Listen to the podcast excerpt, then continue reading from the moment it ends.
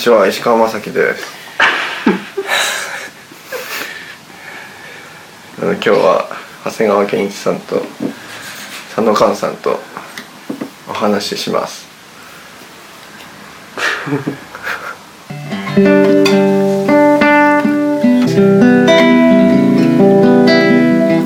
もう二人は結構会って長いですけどえ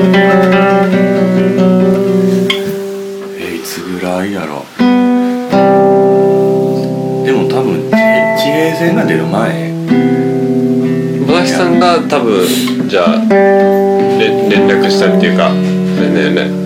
えなんかライブよくライブ行っとっ来ててもらってなんか音源をもらって京都まで行ってたの？京都まで行ったこともある。何回か2回ぐらい。アバンギルド1回行って、あと新美ってとこのも行ったし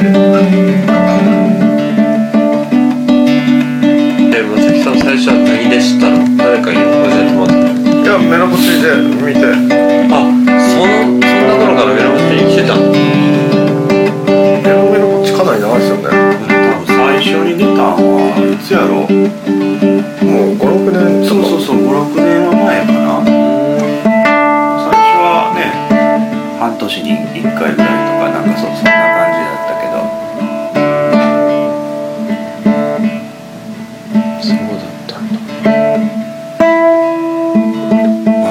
だけお店で流してたらね。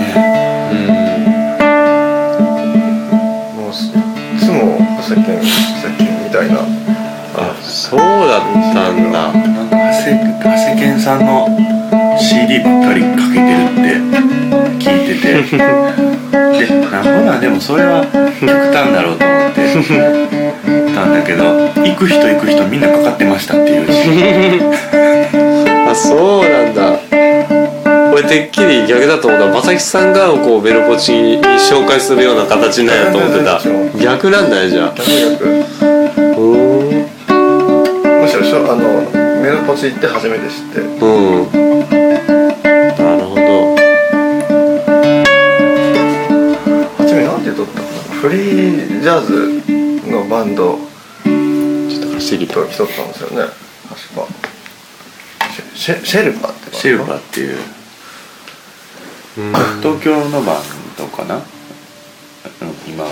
で4人で、まあ、即興で1時間1曲やるみたいなうん。バンドがあってでそれのベリーダーの人があの関西の人でもともと大阪にいててででその友達でダンスやってる子がいてその子とそのシェルパのリーダーの子が、まあ、一緒にやったりとかしててでそそこでその僕の歌をそのシェルパの人が聴いてうん。で今度じゃあ金沢とあと大阪も行ったんかな。ちょっと2カ所ツアーするから一緒に行こうっていうことでメロポチにまあ最初は連れて行ってもらったみたいな感じだって。だからむしろそのシェルパのライブがメイン。はでであともう一人ねシンガーソングライターが来たっていう程度のうんうん。感じやって最初は、まあそこからずっと行くようになるとも思ってなくて僕も。あその頃まさきさんと会うといつも長谷川さんの話して車乗ってもいつもかかってたからすごい気になってたんですよ。ね本当になんか。あの頃聴いてたやつってどんなどんなアルバムなの？なんか同じのすっごい聴いてなかった？同じ何聞いとったやろ？もう俺多分未来ばっかり聞いとった。あの CD が出てた出てすぐ買ってうん。あれってあの2枚出たっていつぐらい？あれはでも2007年だから3年前。3年前。あじゃあそれぐらいやね。その時にそればっかり聞いた。うんにはまさん昨日ってチューニング普通のチューニングでやってたの？普通普通。あそうだったんやもう分からんね見てってもよく。え？違いが。いや結局出しとること一緒かもしれんね。その本当に。えなんか厳密に言うとなんか違うわけ？いやひ弾く内容が変わってくるやっぱ。その開放弦をたくさん使えるしあのうん。変則チューニングにしたらぐらいかな。うん。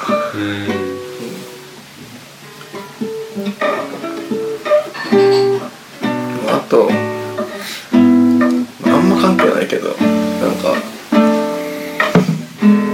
2弦を音を下げるし2弦の音を、うん。だから結構曲によっては運指が楽になることもあるんかもしれない、まあ、でも頑張ればいいだけやし。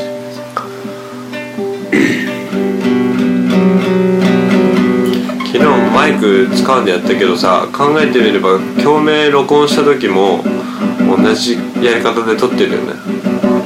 あそうなの？うん。だって生音だけ聞いてやったやんか2人で。だから俺結構下げて弾いてたと思う多分。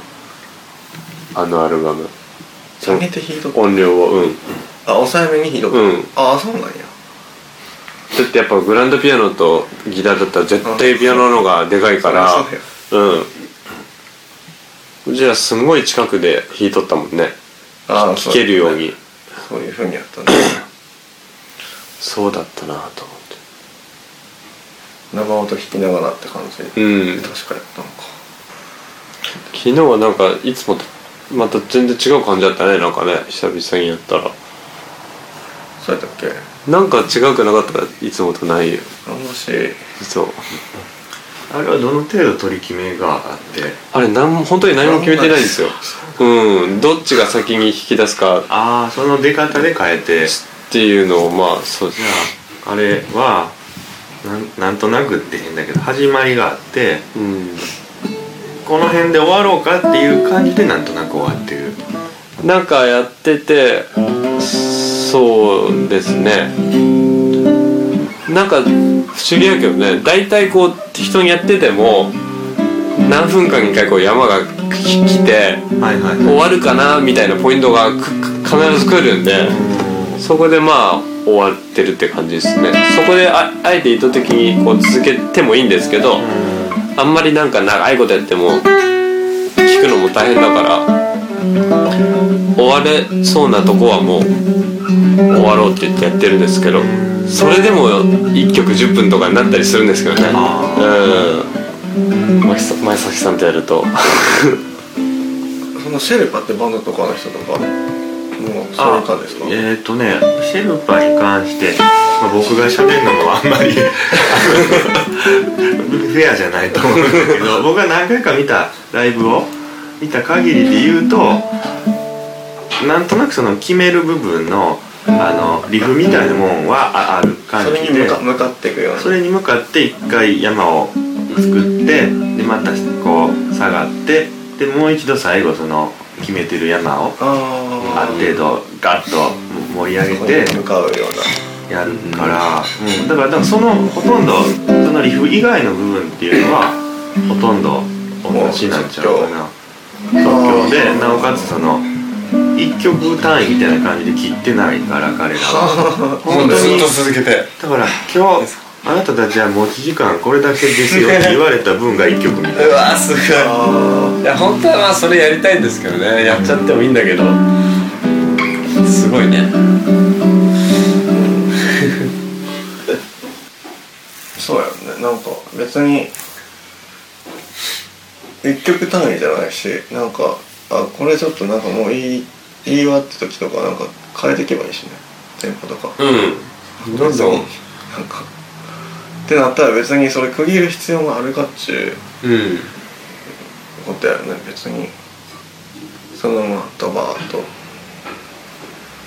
客さん聞きづらいか。言いづらいわね。その状況によるんだろうね多分。集中力いるしね。うん。いやまあ演奏するのも集中力入れるからね。なんかダラダラなってしまうのはね一番怖いですね。それだけはいつも気をつけてますけどね。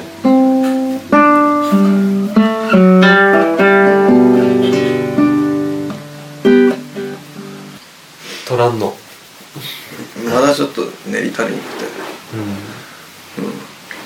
て。やからっつってあんま即興でやったらやったらいいけどでもなんかね。